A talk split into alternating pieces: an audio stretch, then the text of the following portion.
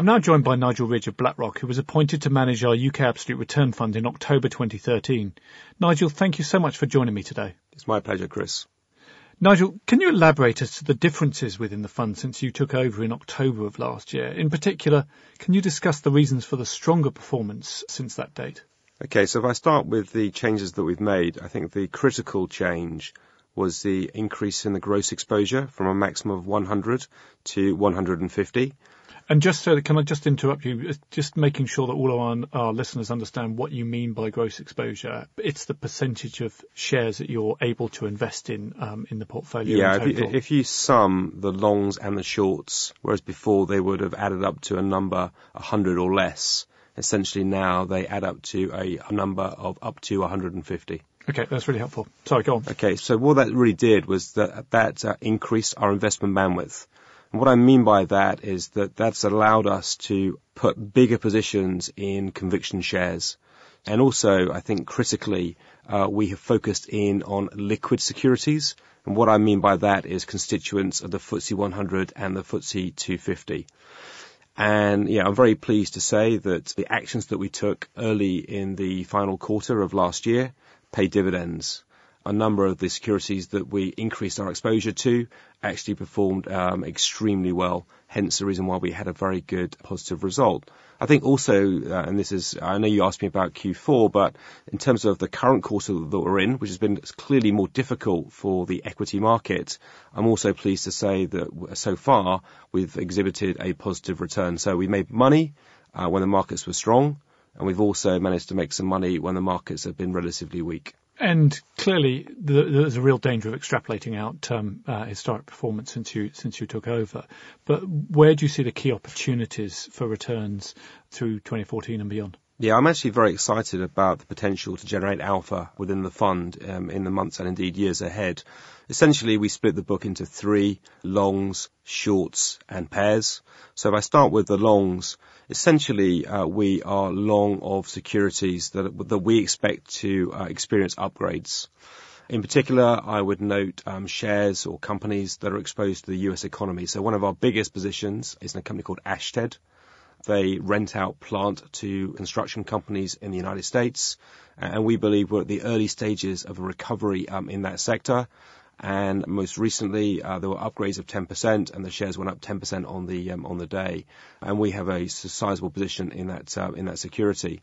If I then turn to the uh, the shorts, that's a bit different. We are seeking to uh, short securities that are facing structural pressures. And if I look at the fund today, our biggest area for shorting is food retail. Now, that's one of the reasons why we've actually had a very good uh, last couple of weeks because William Morrison um, announced a big investment back into price at the expense of margin uh, last week, and we're actually uh, short of this particular subsector. And finally, in the pair book, in a world where it is difficult to generate growth, we are essentially uh, long uh, winners and short losers within sectors and uh, we would expect that to uh, pay off a lot as we uh, move ahead. And you talked about earlier about the balance between FTSE 100 and, and FTSE 250 and, and, the, and the need to have liquidity in the fund. Where do you see the opportunities between the, the largest companies in the UK and, and, and those that are in the, the next tier? Yeah, I mean, it's a good question. I, I think that you, you mentioned the liquidity there, and I think that liquidity is really important for two reasons. One is that clearly this is a daily dealing fund and it's got to be in a position to accommodate both inflows and, and outflows. And secondly, having liquidity allows you to change your view on a security as well. So what we do is we essentially look at individual uh, situations, both in large and the mid-cap space. We assess the upside or downside potential, the level of conviction, and then we consider liquidity. So if we had the same upside potential in a security and the same level of conviction, in a FTSE 100 company as well as a FTSE 250, actually we'd have a bigger position in the FTSE 100 uh, constituent. And that's really important. So if I therefore go down to the, uh, the FTSE 250, position sizes tend to be um, a bit smaller. And once again here, really we're looking for companies that can de- demonstrate attractive levels of growth in a low growth world with improving margins and also where they can reinvest that cash flow in a very uh, positive way. Good example here is not a household name. It's a company called Essentra. It is run by the former financial director of Reckitt Benckiser, Colin Day. And essentially what he's doing is um, he's accelerating the top line growth of this company. Used to grow at 3 to 4%. It's currently growing at 9 to 10. That brings with it operational gearing, i.e. positive margin experience, and also good cash flow, which he is then using to make bolt-on uh, value accretive acquisitions. So you end up being in this very, very positive cycle of improving revenue, improving margin, improving cash flow, and value add through uh, reinvestment of that cash. And do you see those opportunities continuing through through 2014? I was wondering what the, the main challenges may be to the, the fund's continued performance. Yeah, that's a really good question. And um, essentially, um, I look at opportunities and consider three different elements. First is growth, secondly is returns, and thirdly is risk. So if I start with growth, which is really about the economy, um, and if I look around the world, we believe the US is well set. So uh, you would expect the fund to be net long of uh, US exposed companies. I'd say that Europe is somewhat more challenging. So you would expect us to be looking for both long and short ideas um, in the European space. And also, I think emerging markets will be somewhat more volatile. So what it tells you is that in aggregate, I'd expect growth to be positive, but reasonably pedestrian and also beset with occasional uh, volatility. So I think that that puts us in a great position to make money both from longs and indeed on uh, on shorts. If I then move on to return, think about that as being margin. Essentially, I think there are two key things to consider here. Firstly, it ties in with this growth bit. If activity levels come under pressure, then there will be pressure on returns because of the margin contraction. So that is a big risk. But I think also on the other side, you've got to look at costs. The biggest uh, source of cost out there is labor. So the threat is labor inflation. But in a low growth world, there's still a lot of surplus uh, labor. So that's probably a problem for years to come. And finally, and I guess this is probably my biggest concern, would be the whole attitude towards risk.